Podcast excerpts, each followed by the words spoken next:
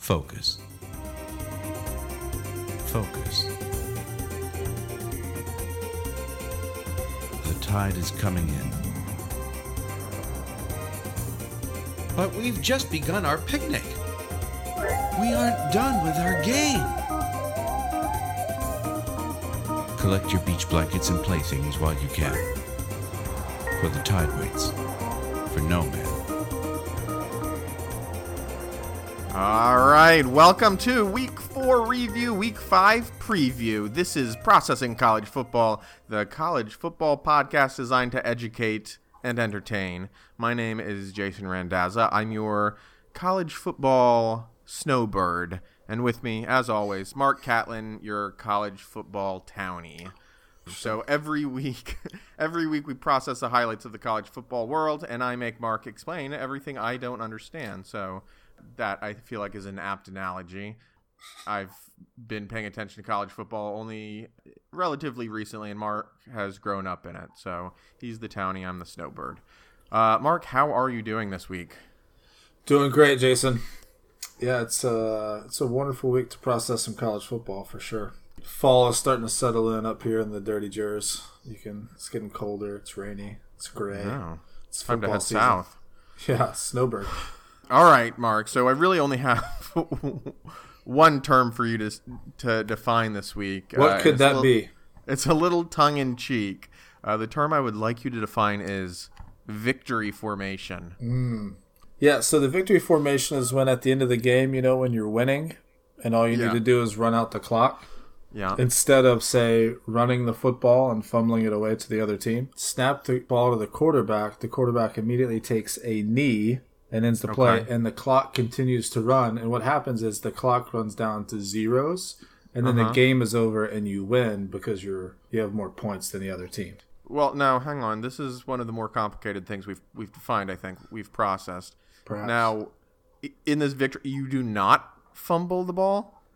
typically what you want to do there toward the end when you're winning is not fumble so that you say just hypothetically speaking give up a game tying field goal and then Mm-hmm. and then potentially lose in overtime Okay. um, so usually there's this thing called a victory formation most coaches know about it uh, appar- apparently some are unaware of this of this secret formation but uh, we should we need to make sure that this particular podcast gets out to as many coaches as oh, possible it certainly will. We know that Jim Harbaugh is listening. He hasn't lost a game since we put him on the hot seat. Um, anyway, let's move on. If you have questions you want us to answer, topics you want us to discuss, or terms you want us to define, uh, send them in. You can reach us on Twitter at processingcfb or processingcollegefootball at gmail.com. Mark, let's go on to our week four most notable games and review them. let's do it All right. So first, let's just go ahead and talk at the top of the show here about the Alabama Texas A&M game. This was played at Tuscaloosa. Alabama, when we previewed it, was a 27 point favorite, but by the time kickoff happened, they were like a 24 and a half point favorite. End of this game was Alabama 45, Texas A&M 23.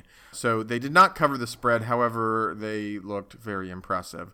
I got a few takeaways from this game. Notably, I, it seems like Alabama's pretty good, but newsflash but because Nick Saban basically asked the press, and that's us, to talk Yeah. about things his team is not mm-hmm. good at, not give them rat poison.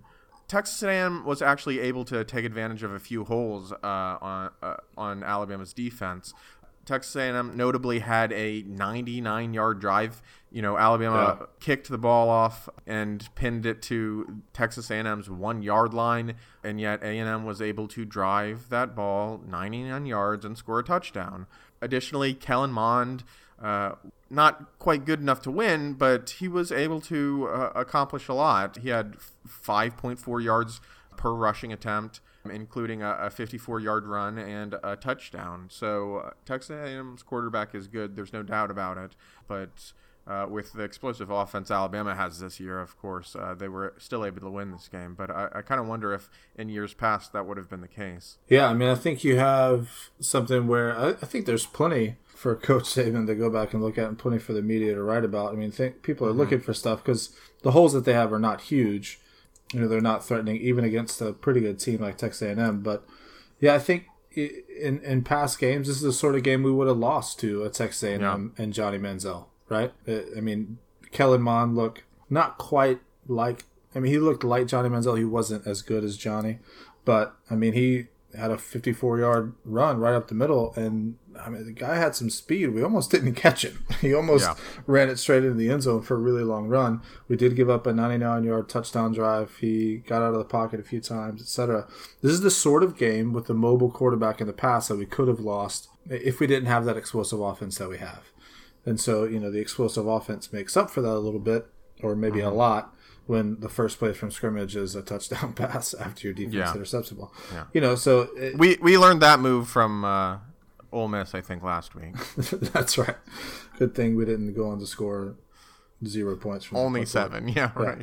But you know, I, I think this is a sort of game that even if we wouldn't have lost it, it would have been a much closer game without the explosive offense that we have. The other thing is the punting wasn't great, and although that can right. seem like something small, when you're playing a good team in a tight game, punting can be a, a, pretty big deal, and it's something we've kind of taken for granted. J.K. Scott's been our punter for a long time, uh, and he was one of the best. He's now in the NFL punting for the Packers. Um, he was one of the best, both at directional punting, pinning people inside the 20 yard line, distance, whatever we needed him to do, he could do. Um, and so I think that's going to be in a close game. Things like not being able to contain a mobile quarterback uh, giving up you know, over 100 yards if you don't count the sacks that we had. Kellen Mond had, I think, 130 yards running. Mm-hmm. Um, it, those sort of things and shanking the ball out of bounds for 20 yard punts and things like that. Those are sort of things that can make uh, a close game go against you. Uh, so I think it's something we got to sharpen up. Now, at the same time, you know, like we've said, Tua has yet to even play in the fourth quarter of any game. Right. And so, you know, we're scoring the 45 points or the 50 points or whatever it is in the first couple quarters. so, if Tua is out there the entire time, even up against a good defense, we're still going to put up 40 to 50 points, I think, just about every game. All right, let's move on. We got a lot of the games to discuss. So, Arizona State at Washington. Uh, Washington a 17 point favorite. Really, the question we had about this game was whether or not Arizona State would cover, and we both said no. But Ole Herm covered. Uh, I felt like this was one of those superhero comics where you think that Superman or someone died, but then on the cover of the next issue, you see their hand punching through the dirt. So, sure, in this case, I guess you could say Herm did not beat Lex Luthor, but. Uh, he was crawling out of a grave, so give him cut him some slack. I predict an undefeated season from here on out. That's an amazing metaphor. All right. Um, Did you have anything to say about this game? I don't really. The only thing I have to say is it started at ten thirty Eastern time, so yeah, yeah, I was asleep. Yeah. Next, we had number seven Stanford going against number twenty four Oregon. Uh, Stanford was a two point favorite. Final score of this game was thirty eight to thirty one after one overtime. Stanford. So just for some perspective, Oregon scores on the first three possessions, and it really seemed like Stanford was outmatched. So the score was, I think, 24 7 going into the half, but it wasn't until late in the third quarter. Oregon, they look like they're about to score again, only there's a, a call on the field that the touchdown that they thought they had uh, was actually out of bounds, and so they called it back, put the ball on the one yard line, and Oregon does not convert it, and instead, after three plays, they fumble it. Stanford recovers and runs it 80 yards for a touchdown. And after this, Stanford scores on three out of four of their next possessions, including recovering another fumble with less than a minute left and capitalizing on a game tying field goal as time runs out and sends it into overtime. And then from there, it was just a KJ Costello throw, which was actually deflected and then caught in the end zone, and that, that ends up being the, the game winning touchdown. But this is kind of why we were talking about victory formation because Oregon really did not have to run the ball here. Yeah, this was. I mean, this was uh, one of the worst losses you'll ever see, just in terms of a team utterly collapsing. Yeah, but one of the best games of the, the weekend. I, oh, I mean, yeah, for sure. I mean, but if you're an Oregon fan, you got to feel sick. But at the same time, if you can overcome this mentally, you got to feel pretty good about your team because you you got some talent. I mean, Justin Herbert for Oregon is is a great quarterback, um, and you can obviously play Mario Cristobal as you head in the right direction. Um, Stanford's ability to come back and not get out of it. I mean, uh, it was just i- is also great, but yeah, Mm-hmm. the swings throughout the game were just crazy. I mean, to think you're Yeah. about you you you think you go up thirty one seven, right? And then all of a sudden there's a fourteen point swing and they take it fumble back for a touchdown. Um, and then I mean, I think mentally you kind of see what happened with Oregon. With uh, Oregon's quarterback had two incompletions the entire game, and then in overtime alone had four incompletions, and so Right. it was just they were just kind of like they just didn't know what to do at the end. But yeah, you know, I think rightfully so. Mario Cristobal, the head coach at Oregon, is getting flack for not just taking a knee at the end. Um, Sure. I also think uh, the player should take a little flack. You don't need to extend the ball. There's no like. There's no reason. Just go down. just hit the po- like. What are you extending for? The only thing that can possibly happen that is something that's bad, and that's exactly what happened, and that's fumble the football because you know that's what they're going to be going for as well. They're not trying to keep you from getting a first down. they want the football because it's the only way that they're going to win, and so it was just all around kind of uh, bonehead boneheaded calls and plays, but um, I- credit to Stanford, they took advantage of it and ended up winning the game. Well, So- maybe this is one of those times where you know playing for all sixty minutes is actually a bad piece of advice because they were really trying there with twenty six or, seconds to go. or playing for sixty minutes could be just keep mental focus for sixty minutes. be be aware of the situation. You don't need to try to fight for extra yards and reach out and get a first down with twenty whatever seconds left. Um, but you know, again, eh, the player's not in the situation if Mario Cristobal calls victory formation. You just take a knee and Sure. you're out of there. Yeah, you could fumble the snap, but you're You know, it- increasing your risk if you run the football.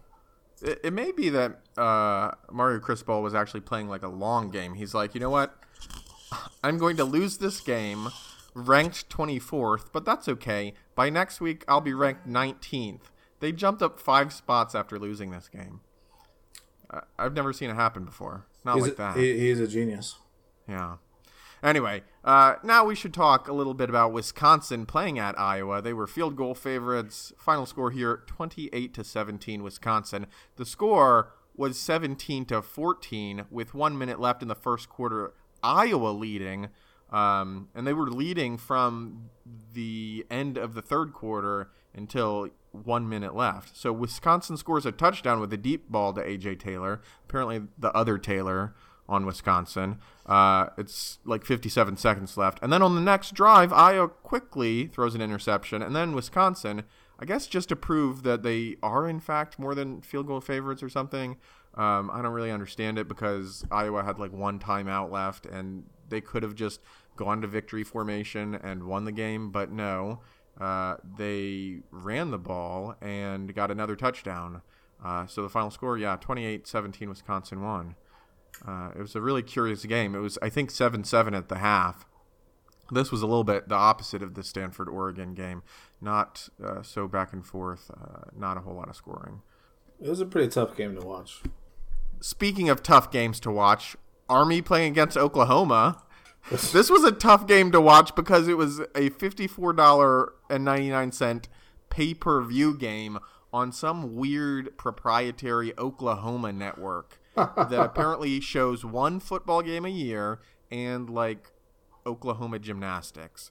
So you really have to be a diehard Sooner uh, to shell out $55 to see this game. I didn't see a single down, but the important takeaways here is that it was it was Army leading, uh, and then I think it was tied 21-21, which ended up sending it into overtime, uh, where Oklahoma made short work of Army and decided just to wrap things up. So the final score was 28-21, Oklahoma, but they almost didn't win it. Uh, the the upset alerts were all over my phone, all over ESPN, but no one had a feed of the game, of course, because it was on pay per view. Now, This, I mean, this is one of those things where, I mean, the triple option, if you don't defend it well, then you can lose to an inferior team for sure. And so you always have to be careful when you play a team that, you know, runs a triple option as well as Army or a team like Navy can. And, And one thing I read these the time of possession is what ends yes, up killing you. completely lopsided. I think Army had the ball for something like 45 minutes of this game. It was insane. So they basically pull ahead and they just hold the ball and do these long plotting drives so that uh, you have no chance to score, and that's kind of what Oklahoma does. And so, uh, I mean, Oklahoma was just, they only had a handful of possessions the, the entire game. Uh, I mean, I think they might have scored on uh, maybe all of them or close to all of them. Um, but, you know, uh, that's the way it goes. And Army had the perfect game plan to try to slow, slow down and play to their strengths uh, and keep Oklahoma's strength off the field. And so, I mean, kudos to Army. It's at Norman Sure. to go to Oklahoma, uh, run the triple option basically to perfection, and almost pull off the win. I mean, at the end of the game, they were actually driving to, and they were in Oklahoma territory and threw an interception, uh, and so they they almost won it there at the end. So, um, great job by Army. Oklahoma escapes, and when we see another team that I mean, I, I thought was, and maybe they still are at the top, really mm-hmm. struggle against an inferior opponent. So, college football is interesting. Yes, sir. Speaking of interesting things in college football, another game we did not preview Kentucky, Mississippi State. Mississippi State mm-hmm. comes into this game ranked number 14. Kentucky, of course, being Kentucky, is unranked, and yet they win this game 28 to 7. This means two things. Kentucky is still undefeated through four games and ranked. They're ranked number 17. So, really, when looking at this, you see that Kentucky's a little bit one-dimensional. What they're accomplishing, they're they're managing to do by running the ball. Uh, they seem to have a top-notch quarterback, uh, Benny Snell Jr. Uh, he was responsible for half of Kentucky's production and all of their touchdowns. Uh, still, looking ahead, if a team like Mississippi State can't stop them, you wonder how many teams on their schedule will be able to to stop the run aside from Georgia. Uh, and I and I think not many. So Kentucky is almost certainly going to a bowl game and maybe a pretty good one. Poor Mississippi State, but uh, it, it makes me think that uh, they might be a much easier game for Alabama. Well, you know, and I don't know. I mean, Kentucky uh, has, you know, they beat Florida. Um, Now they've beaten Mississippi State, and so I mean, those are two pretty quality wins. I mean, even if it, even if Florida's not as good as they have been, mentally for Kentucky to kind of overcome that 31 year losing streak against a team to win, you have to be really good. And then to beat a team like Mississippi State, which a lot of people think, uh, maybe they thought, maybe they still think, would challenge Alabama in the West. I mean, and not just like barely win and not be a fluke thing, but take care of them pretty easily. Kentucky might be for real. I mean, I Kentucky could be uh, the second best team in the East. Wow, that's something to consider. Is it possible though? You know what? Why don't we just continue the the superhero analogies? Is it co- possible that Kentucky has super strength against Dan Mullen and Dan Mullen recruited teams? That could be it. Dan Mullen's kryptonite is Kentucky. Uh, you know, that's just, I guess, me trying to dismiss Kentucky uh, because they are a basketball school and they need to stay in their lane. But we'll see. Maybe, maybe Alabama will wind up playing them in the SEC championship. And just a quick correction: Benny Snell Jr. is a running back. I think you said he was a quarterback. I wrote running back, but I probably did say quarterback. Alrighty, Benny Snell Jr. running back. Got him. All right, last game that we did not preview, but we're going to review Virginia Tech at at Old Dominion. Final score here 49 to 35 Old Dominion. This game was played at Old Dominion, which is uh, I learned also somewhere in Virginia. Uh, I give the Hokies some credit for going to a much smaller school to play, uh, but they gave them a win. This was Old Dominion's first win of the season, and I think first ever win over a Power Five team. Um, so kudos to them. Uh, FSU now has some interesting transitive losses to uh, Liberty and Charlotte. Um, but uh, I guess I guess the ACC is just looking a little rough right now. Uh, the ACC looks pretty terrible. Uh, yeah, Liberty beat Old Dominion fifty-two to ten. so, um, now that was on the road. Yeah, so- sure. Well, that made so all the out. difference. You know, playing at home usually accounts for forty-six or forty-seven points. Yeah, you never know. uh, yeah, you just don't go into the Monarch's house and beat them, you know? Yeah, this is totally embarrassing for Virginia Tech. It's embarrassing for the ACC, especially maybe Florida State. But Sure. I mean, this is this is pretty shocking. And you know, the ACC I think has been trying to put themselves out there as the conference to challenge the SEC, and they should Mm-hmm. no longer do that. Well, not this year. It just um, means and- less there. And so who? I like that. So I, it'll be interesting. I mean, who who is there to really challenge Clemson in the ACC now? It it, it appears to be. I be. do nobody. not know. I do not know. All right, that is all of our review games. Uh, now we're going to overreact, but just a little, because we do have a number of uh, ranked versus ranked games just a preview. So I'm going to put some teams on a win watch, which is kind of like a death watch, only not quite as morbid. Um, although uh, I don't know. I, I heard that they were thinking about maybe killing the the Kansas football team just because of how historically bad it's been. But these two teams that I'm putting on a win watch are now two wins behind Kansas. So uh, who knows? So the first team is Nebraska, still winless through three. Uh, capping it off with this weekend's 56 to 10 loss to Michigan. Worst loss in half a century. And if you haven't seen it, I encourage everyone to go and check it out. Uh, the Wendy's corporate Twitter account was trolling Nebraska fans, which actually, actually, actually is a reminder to Nebraska fans that there's still further to fall. At the point when you're being trolled by, say, like Subway's corporate account, uh, you'll really have reached rock bottom. But I don't know. Nebraska plays Purdue on Saturday. Do they win? No. No. Um, no. Nebraska is, uh, I think, starting 0 and 3. It's the first time they've started 0 and 3 in 73 years. So, night. so maybe they've been bad the past few years, but this is actually historically terrible for Nebraska's program. Um, and, and not, not just collectively, but also in individual games, as you noted. Uh, One of the worst losses uh, in a while against Michigan. So, uh, no, I mean, and Purdue has given a couple teams a pretty good game, and so I, I, I don't think that they win. Uh, I don't, you know, it's hard to see who they're going to beat. You know, their first game got canceled, which was I think was a cupcake, and so that's Yeah. that's now not there to just give them so, just give them something something in the win column. Uh, so it'll be interesting to see. Nebraska's probably headed toward an historically bad season for a program with a rich, rich tradition of winning. Um, So this is it's pretty sad to watch, and, and I hope. I mean, I genuinely hope Scott Frost turns it around. But this is about as terrible of a start as you can imagine for a guy who played quarterback at Nebraska, came back after having an undefeated season and an alleged national championship at UCF, and now here here he is at Nebraska, and he went from being undefeated to being winless. What makes it worse, I think, is that uh, UCF just continues continues their streak uh, of of winning without him. So maybe he wasn't the the magic piece there all along. I don't know. I don't think they win either. They're they're going to lose to Purdue. Uh, It's- but it's, I mean, that is definitely something to continue to watch, though. Just what does Nebraska look like?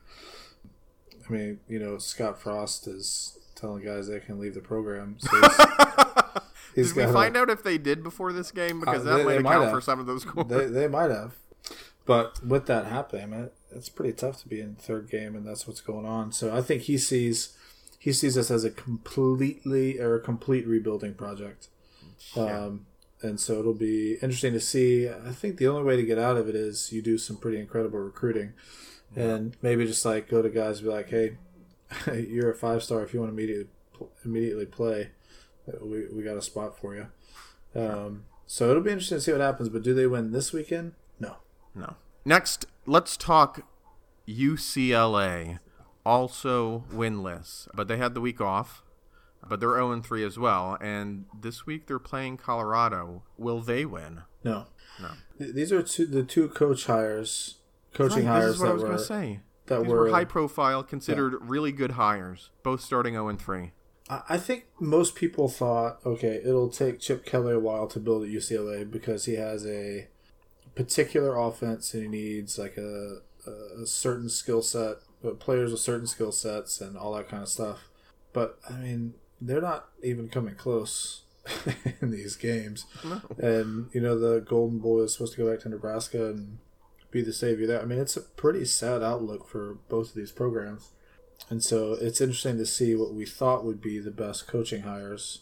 Maybe they will be three to five years down the road, but I don't think anybody imagined this for either one of these teams. I certainly did not. Now, let's go ahead and preview some games. Let's do it. It's to be a whole day of team sports and beer. Get the old heart rate up. Maybe pound a cheeseburger in the sun, throw some butter on it. You're to love it. All right, week five most notable games to preview. First up, we have number seven Stanford going to number eight ranked Notre Dame. Notre Dame, a five point favorite. Tell me who you think is going to just win this game outright. Yeah, I think Notre Dame will win the game. Yeah, especially I think it being at Notre Dame kind of tips the scales a little bit.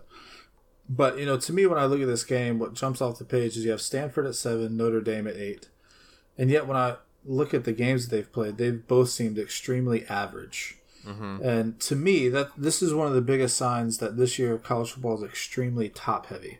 It's kind mm-hmm. of the top three, four, maybe five, and then everybody else is kind of in the same bucket.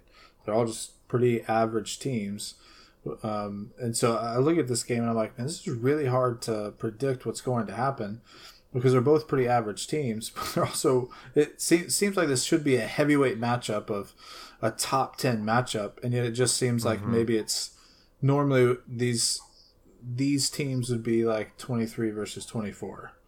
Um, so it's kind of it's kind of a weird feeling, but um, I think Notre Dame will win. Uh, they're playing at home. I think the quarterback change for Notre Dame is meaningful, um, and so I think they'll they'll end up pulling it out. They'll have some better play at quarterback, and uh, they'll win at home, get a big win against Stanford. All right, what's your score you, have on this one? I think it'll be pretty low scoring. Uh, I think I'll go 24-21 Notre Dame. All right. I just always think that Notre Dame is overrated, so I'm going to say 28-21 Stanford. Nice, I like that. We have yet another top 10 matchup.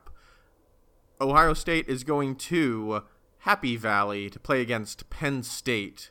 Ohio State is a three and a half point favorite, which actually seems a little low to me, but I think that uh, yeah, Happy Valley might be a difficult place to play. I don't know Beaver Stadium. I mean, it is, and yeah, I mean, uh, they'll probably have a whiteout or something. It'll be cool.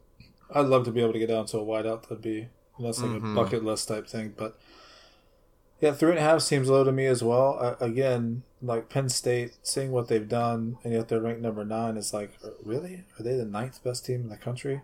I think Ohio State's one of those teams that could be an excellent football team. Um, and so I'm going to go with Ohio State. I think they cover. I think they win something like 31 20. All right. I actually have it a little closer than that. I'm going to say 35 31. Next, now, if you were to give me at the beginning of the season the ranked matchups for week five, and you told me that BYU was playing Washington and that was a ranked against ranked matchup, I would have been very, very surprised. Um, because uh, it wasn't too long ago that we put all, the entire state of Utah football on the struggle bus. But uh, BYU, here you are, ranked number 20, playing against number 11, Washington. Washington, however, uh, is a 17 and a half point favorite.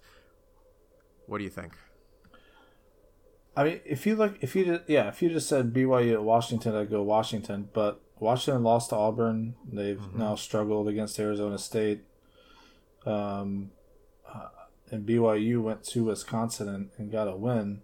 Mm-hmm. Um, I think Washington's going to win, but 17 and a half is that really the the spread? That's there? what it said. Yeah, uh, I'll, I'll take Washington and uh and closer than the experts think. Um, so I'll take Washington 21-17. Yeah, I have Washington 20 to 10. All right.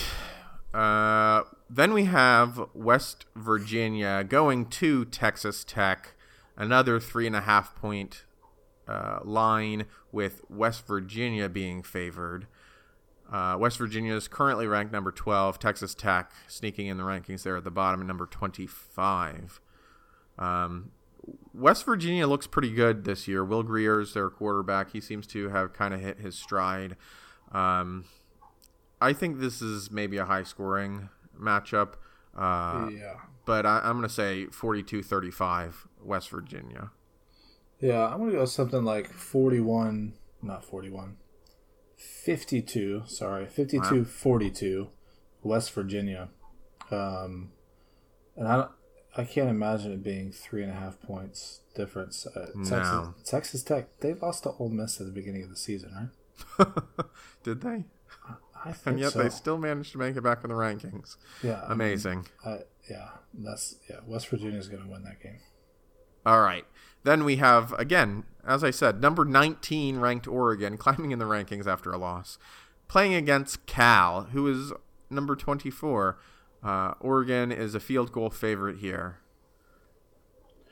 Yeah, I'll take Oregon. Um, uh, it'll it'll be a tough game. Uh, I'm tempted not to take them because they might have an emotional hangover from a horrible loss Sure. uh, that they totally blew. But I think they also might come out fired up, ready to show that that's not who they are. And man, they got a ton of talent. So um, yeah, I'm going to take Oregon. I'll take them uh, 38-28. Yeah, I have this game 35 14 Oregon. Uh, I think that they're able to contain Cal a little bit better than they're able to contain Stanford. Next, this is not a ranked against ranked matchup, but I thought I would mention it just for uh, historical rele- relevance. Syracuse is playing at Clemson. Clemson is a 23 and a half point favorite, and the the history here is that basically Clemson lost this game last year. Now, I believe it was a game in which Kelly Bryant or Yeah, uh, he got got injured, so uh, that played into it a little bit. But uh, how, how do you think this this game's going to play out? uh, I mean, I think Syracuse, remember, beat FSU by 23 points. Yeah, and, I mean, at Syracuse, uh, looks like they're better than they usually are, but uh, I, I don't see them going into Clemson and winning that game. One, because of what happened last year. Two, eh, they're not sneaking up on anybody this year. They've shown that they can play. Um, and then three, Clemson's decided on a quarterback. They're going to start they their, their, fre- Lawrence, yeah. their freshman quarterback, and so I think that'll bring some stability to the offense. He can throw the ball around. Uh, I think Clemson will win. I don't know if they'll cover 23 and a half, but um, I think they'll win pretty close to that, maybe 42-21. All right, I have 28-20 on this game. I think that uh, Syracuse does m- manage to make a few things happen, uh, but Clemson does enough to win. I think it'd be really interesting if Syracuse can do that. Then uh, I think they're a pretty legit team to do that at Clemson. Yep. All right. Um, those are most of the games we have to preview. As far as our Alabama teams, we have UAB back this week after a bye, playing against Charlotte, a team that uh, beat uh, the recently rising Old Dominion. Uh, then we have Alabama playing at Louisiana Lafayette. Alabama is a seven touchdown favorite in that game. Um, Auburn playing uh, Southern Miss. I believe they're 27 point favorite there.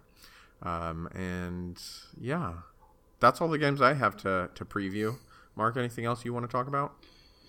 No, I think the. I mean, the only thing I'll mention here with, uh, I think the interesting thing will be this Alabama cover against Louisiana Lafayette. That is an absurd number Um, of points. It's actually like 48 and a half, so it's not quite seven touchdowns, but still. just that, you know that a missed extra point could cost it. um, but I, I, you know, I think because last week I said Alabama would win and they would cover. Uh, you said they would win and not cover, and you were right. I, I was right. I've thought about this, and I think basically I need to decide. Okay, Tua is going to come out at, toward the end of the second quarter or midway through the third quarter in every game. Mm-hmm. So the only question about whether or not Alabama is going to cover is can Jalen continue to run the offense against Team X and score points in the way that Tua did? So Texas A&M, that wasn't going to happen, right? Because Jalen's not quite the scoring QB that Tua is. But against Louisiana Lafayette, Jalen's gonna Jalen might start the game. Who knows? Uh, it just doesn't matter. But he's gonna come in, and they're gonna continue to store, score points with Jalen as a backup. And so I think they end up covering the 48 and a half point spread Um, wow. because our backup quarterback was 26 and two as a starter. you know, like our backup quarterback isn't a normal backup. So that- I think that that's isn't- that's the sort of question that that I've decided. This is how I'm going to think through whether or not Alabama covers is when Tua comes out. Right. At what rate do we continue to score with Jalen? Yeah. So that that actually is an interesting question here because we had talked previously about how Jalen was probably going to play for four games and then redshirt so he could maintain uh, another year of eligibility. But Nick Saban came out last week or the week before and basically said that they anticipated needing Jalen in every single game. Uh, so that has happened so far. So this is kind of the the, the decision point. If Jalen plays this game, then his eligibility is. I mean, he might as well play every game um, because he can't he can't bank that eligibility. I mean, I think he is, and you know, the assumption uh, Gary Danielson on the uh, on the call on Saturday was saying something I, I pretty much agree with. I think at this point with Jalen, and that is we all assumed he would want an extra year of eligibility, but that means he's not getting coached up as much. He's not gaining a year of experience with a really good team, with mm-hmm. teammates that he likes, and with really good coaching. And Gary Danielson said, look, he's trying to take this year to really develop as a quarterback and not just wait till next year where maybe he's at a, a not as um, good of a program even with the coaches that he has. And so I think he's going to take this year and take his opportunities and try to get in the game um, when he can so that he can continue to gain experience and get coached and become a better quarterback so that whenever he does transfer uh, after he graduates in December, he'll be that much better for that team. Um, and maybe even ends up sticking around at Alabama, which would be mm-hmm. strange. Mm-hmm. But you know, I think the other thing that we see with this four game thing is there's a couple of players at Auburn, and maybe it's happened at other schools. Just happens, I just happen to know it because it's at Auburn. But now, now I've transferred in the middle of the season because they don't want to lose a year of eligibility, and they sure. not get they're not getting the playing time that they want. Perhaps an unintended consequence of this thing, but maybe one of the effects that we're going to see down the road is that if you're, you know, a freshman, sophomore, junior, whatever, and you're not seeing the playing time that you want. If you've played in four games and it looks like you're not gonna, you know, you're gonna get maybe a couple snaps or maybe not get in the game at all, and you don't see that you have a future at that program, you might transfer mm-hmm. um, rather than just sitting on the bench for the rest of the season. Go ahead and transfer to another school. Uh, you can't play immediately, but you can play the next year um, sure. and you could still have your eligibility from the previous year. So it'll be interesting to see how that rule kind of not only you know Jalen is a is a unique case, I think, but with other players, how does it end up playing out with when they transfer, if they stay, all this sort of thing. So we're starting sure. to begin to see like what effect this is actually going to have. All right. For me, I, I don't know if I see the seven touchdowns, and frankly, I think Mac Jones plays for a full quarter. Um, but but we will see. Uh, so I think that's it for us this week. Again, you can find us on iTunes, Google Play, Stitcher, Spotify, and probably a bunch of other places I've never heard of. Please rate and review us wherever you do find us. It really does help with our rankings. Uh, more people can discover the show. Um, I think that's it for us at Processing College Football. Mark, I will catch you next week.